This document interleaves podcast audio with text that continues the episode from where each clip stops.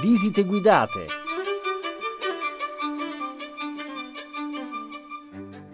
Buonasera e bentrovati a tutti gli ascoltatori di Radio 3 Suite. Sono Ivana Corsetti, storica dell'arte, e riprendo stasera con questo terzo appuntamento un percorso dedicato alle vicende eh, di alcune tra le più grandi famiglie romane, con un focus particolare naturalmente eh, sulle loro raccolte d'arte.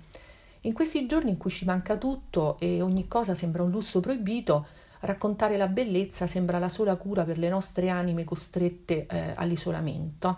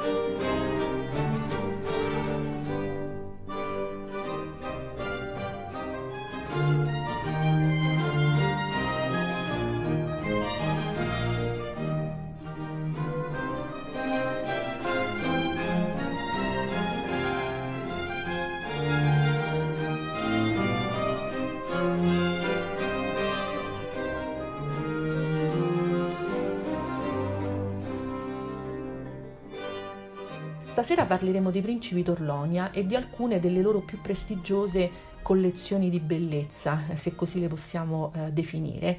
Villa Albani Torlonia a Via Salaria e il Museo d'Orlonia a Via della Lungara a Trastevere. I due luoghi si possono illuminare di luce reciproca non solo perché condividono da tempo il medesimo proprietario e perché sono entrambi episodi cruciali per le vicende del collezionismo di antichità, ma soprattutto per il fatto di essere nel loro insieme il più importante complesso di sculture antiche private al mondo e praticamente l'unico ad aver conservato quasi intatta la sua consistenza fino ai nostri giorni.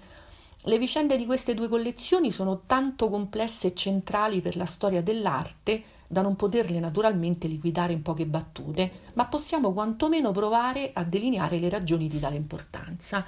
È proprio per valorizzare e nello stesso tempo proteggere eh, binomi oggi al centro, peraltro di un dibattito molto ampio tra gli addetti ai lavori, dicevo proprio per valorizzare e proteggere la collezione Torlonia nella sua interezza, nel 2014 è nata per volere del principe Alessandro Torlonia la fondazione omonima, che ha lo scopo di promuovere e sostenere studi sulla collezione e di portare avanti eh, contemporaneamente un programma di restauri che ha già restituito al suo splendore decine di capolavori e ha reso possibile eh, la eh, realizzazione di eh, progetti molto importanti come la mostra dedicata ai marmi del Museo d'Orlonia, ora eh, rimandata a causa del virus ma praticamente eh, già pronta.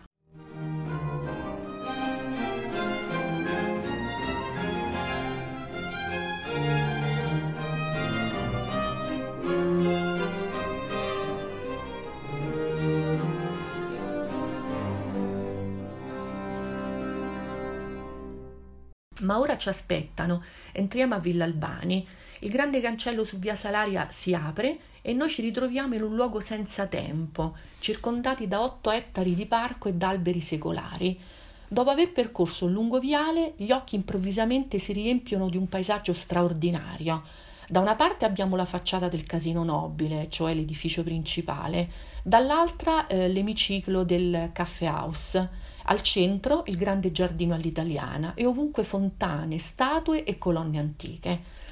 Villa Albania è un rarissimo esempio di quella corona di ville suburbane che circondavano Roma ancora fino ai primi anni del Novecento e poi spazzate via dalle esigenze della moderna capitale. È un'oasi di verde e di bellezza eh, custodita con impegno e passione dai proprietari, i principi d'Orlonia, che la acquistarono nel 1866 dagli eredi Castelbarco. Villa Albani deve la sua origine al cardinale Alessandro Albani, nipote del Papa Clemente XI, che la concepì eh, verso la metà del Settecento in un luogo precedentemente adibito ad orti e vigne, come era normale per quelle vaste aree che sorgevano al di fuori delle mura aureliane. Eh, gli albani si erano trasferiti a Roma da Urbino nei primi anni del 1600, ottenendo incarichi importanti sia in ambito civile che religioso.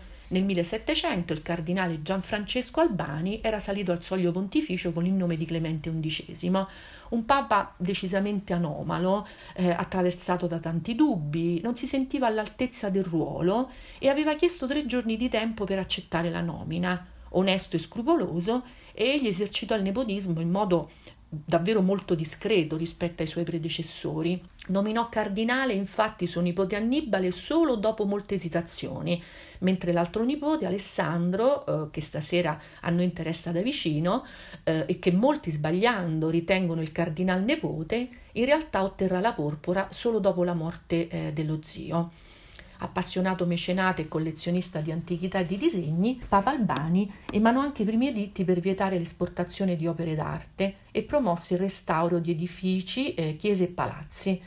L'amore per l'arte del pontefice fu raccolto dal nipote, il cardinale Alessandro, appunto, collezionista insaziabile.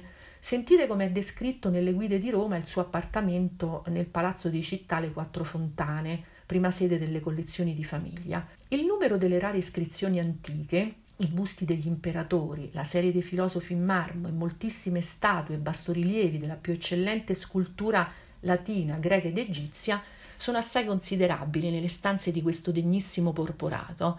La biblioteca contigua è copiosa di 30 e più mila volumi, gran numero di codici e manoscritti e una gran raccolta di disegni dei più rinomati maestri del dipingere.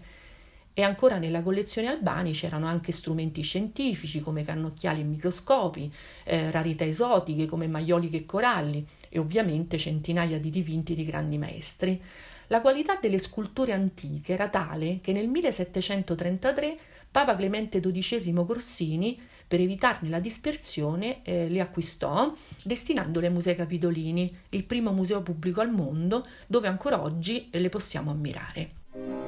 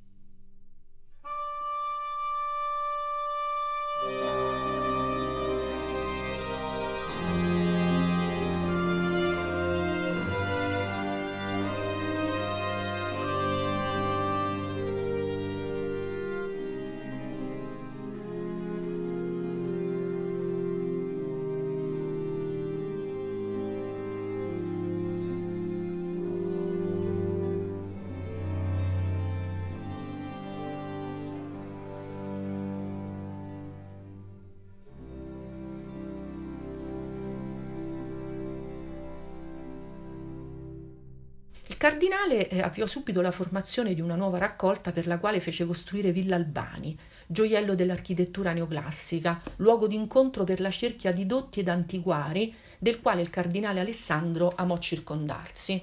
Primo tra tutti il grande storico dell'arte, archeologo ed erudito tedesco Johann Winkelmann, pronto a correre ad ogni sua richiesta, lo supporta negli acquisti e nei restauri di antichità.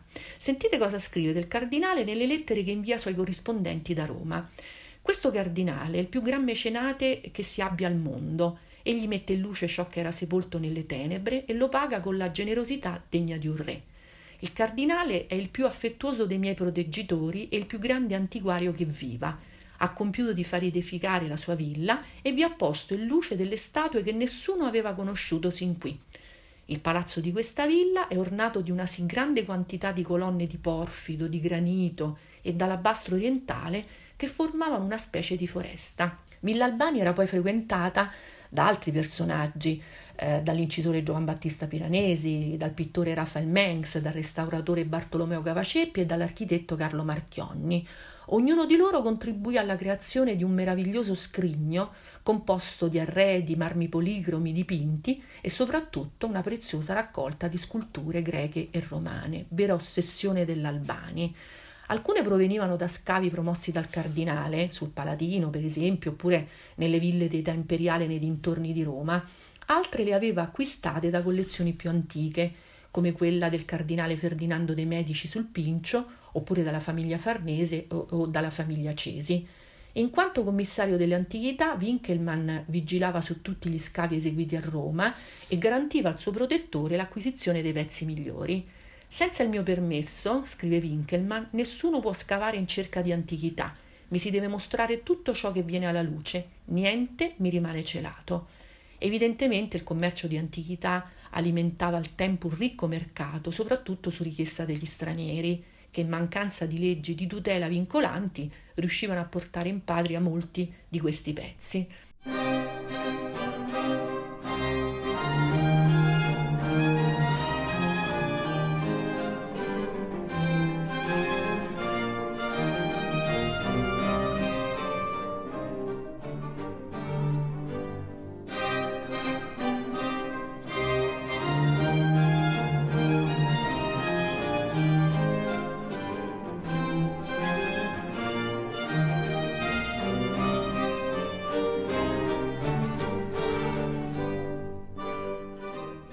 La mania del cardinale di collezionare non ebbe mai fine e lo portò quasi alla rovina, tanto che al momento della morte, nel 1779, era eh, letteralmente oberato di debiti. Ultraottantenne e ormai quasi cieco, riconosceva e datava le sue amate sculture semplicemente sfiorandole con le dita. Alessandro amò la villa con tutto se stesso e la villa lo ripagò divenendo lo specchio della sua grande passione per l'antico e meta privilegiata del Grand Tour.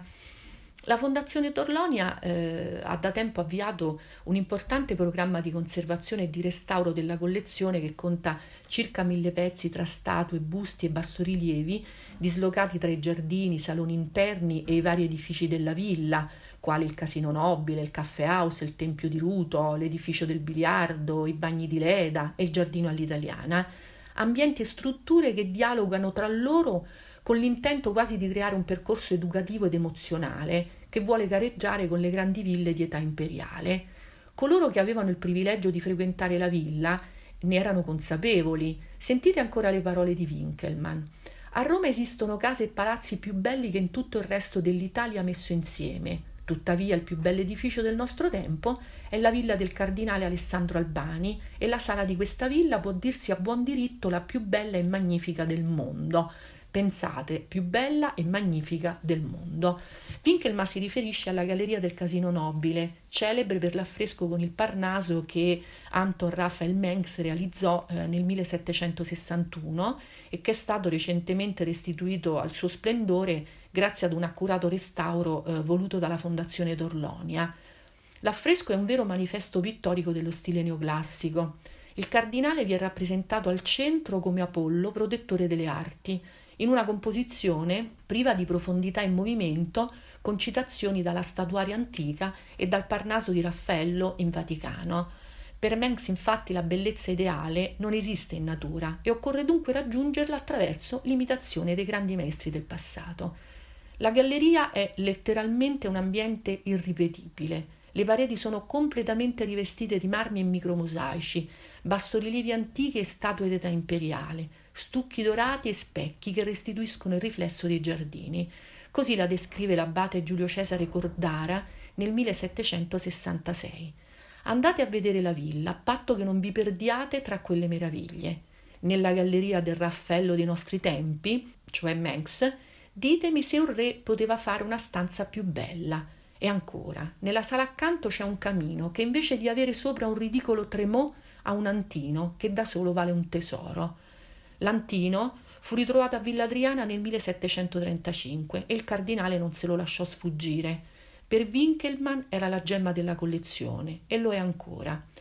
L'opera fu portata in Francia da Napoleone nel 1798 insieme ad altri pezzi e restituita poi grazie a Canova il principe Ludwig di Baviera avrebbe fatto follie pur di poterlo avere, ma fu tutto inutile. Gli eredi del cardinale vollero riportarlo a casa e il capolavoro del classicismo adrianeo ancora oggi lascia senza parole chiunque abbia la fortuna di poterlo ammirare. Così come il rilievo fidiaco con cavaliere nella sala accanto, originale del V secolo a.C., proveniente forse da un monumento eretto ad Atene e ritrovato negli orti di Mecenate sull'Esquilino, o ancora la preziosa e rara statuetta in bronzo dell'Apollo Saurottono da Prassitele, ritrovata sull'Aventino e che il cardinale Albani portò a casa stretta tra le braccia.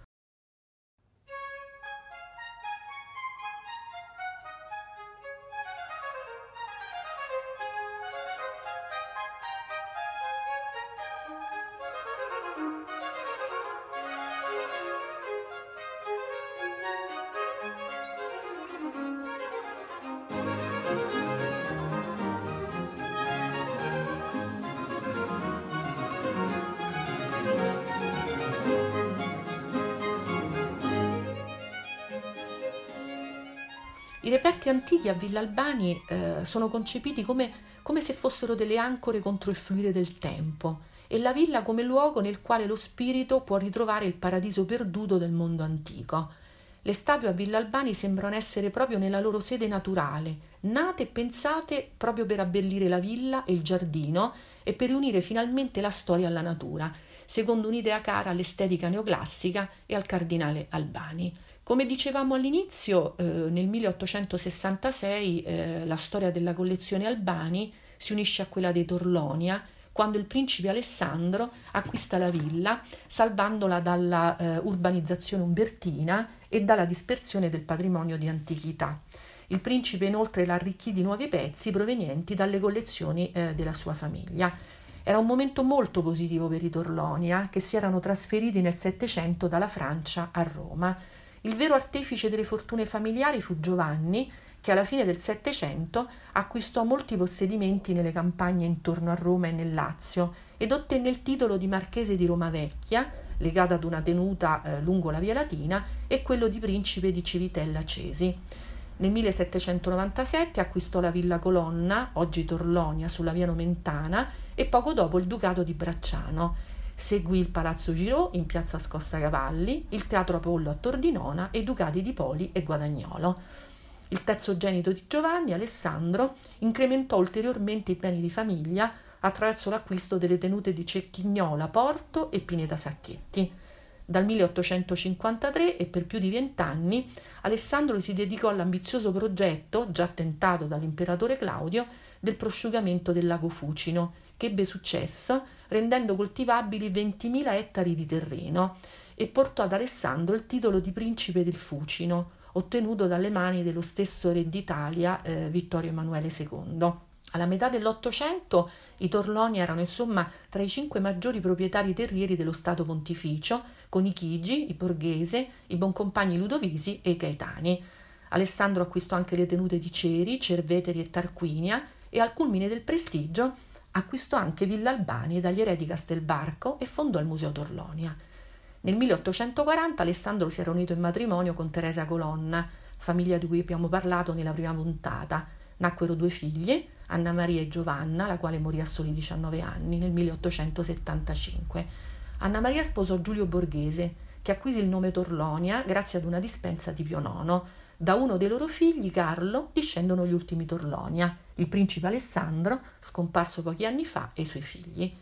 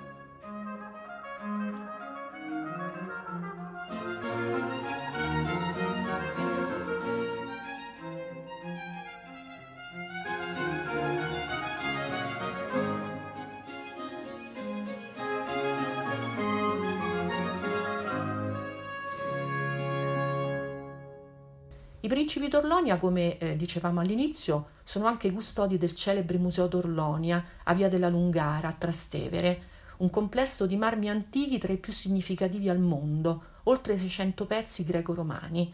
La sua origine si deve alla passione per il collezionismo di antichità della famiglia Torlonia e trova il suo compimento nella creazione del Museo La Lungara, fondato nel 1875 e chiuso dopo la guerra per ragioni di sicurezza. Il museo è il frutto di una serie di acquisizioni, nel corso del XIX secolo, delle maggiori collezioni patrizie romane, allora in via di dispersione, come quelle dei Giustiniani, Cavaceppi, Cesarini, Caetani e Savelli, oltre che di scavi eh, nelle terre di proprietà della famiglia, in luoghi ricchissimi di materiale archeologico. Penso alla villa dei Quintili, alla villa di Massenzio, ai sepolcreti dell'Appia Antica, Porto ed Anzio.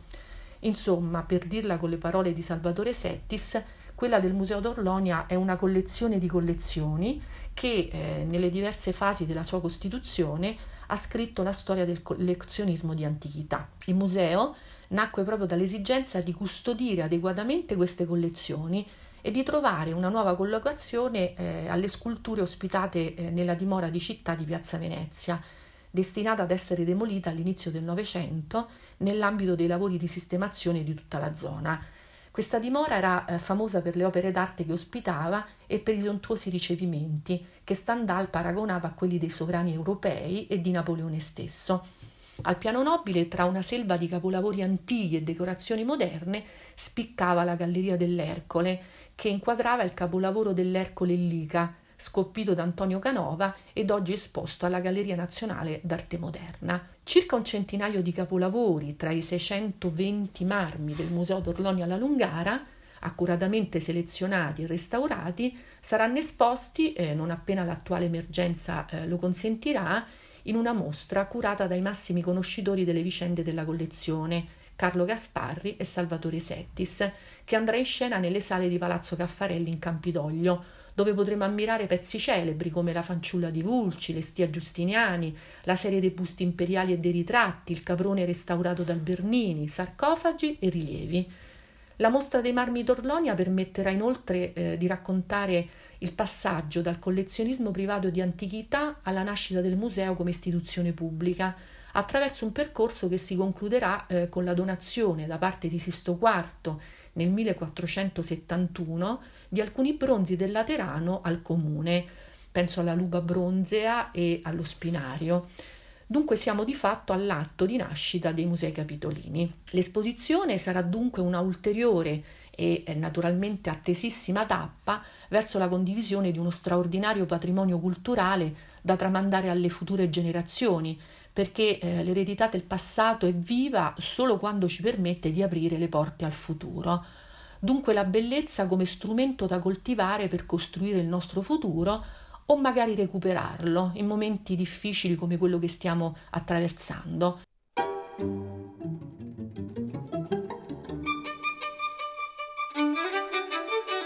Avete ascoltato Visite guidate, riascoltabili su radio3.rai.it e su RaiPlay Radio.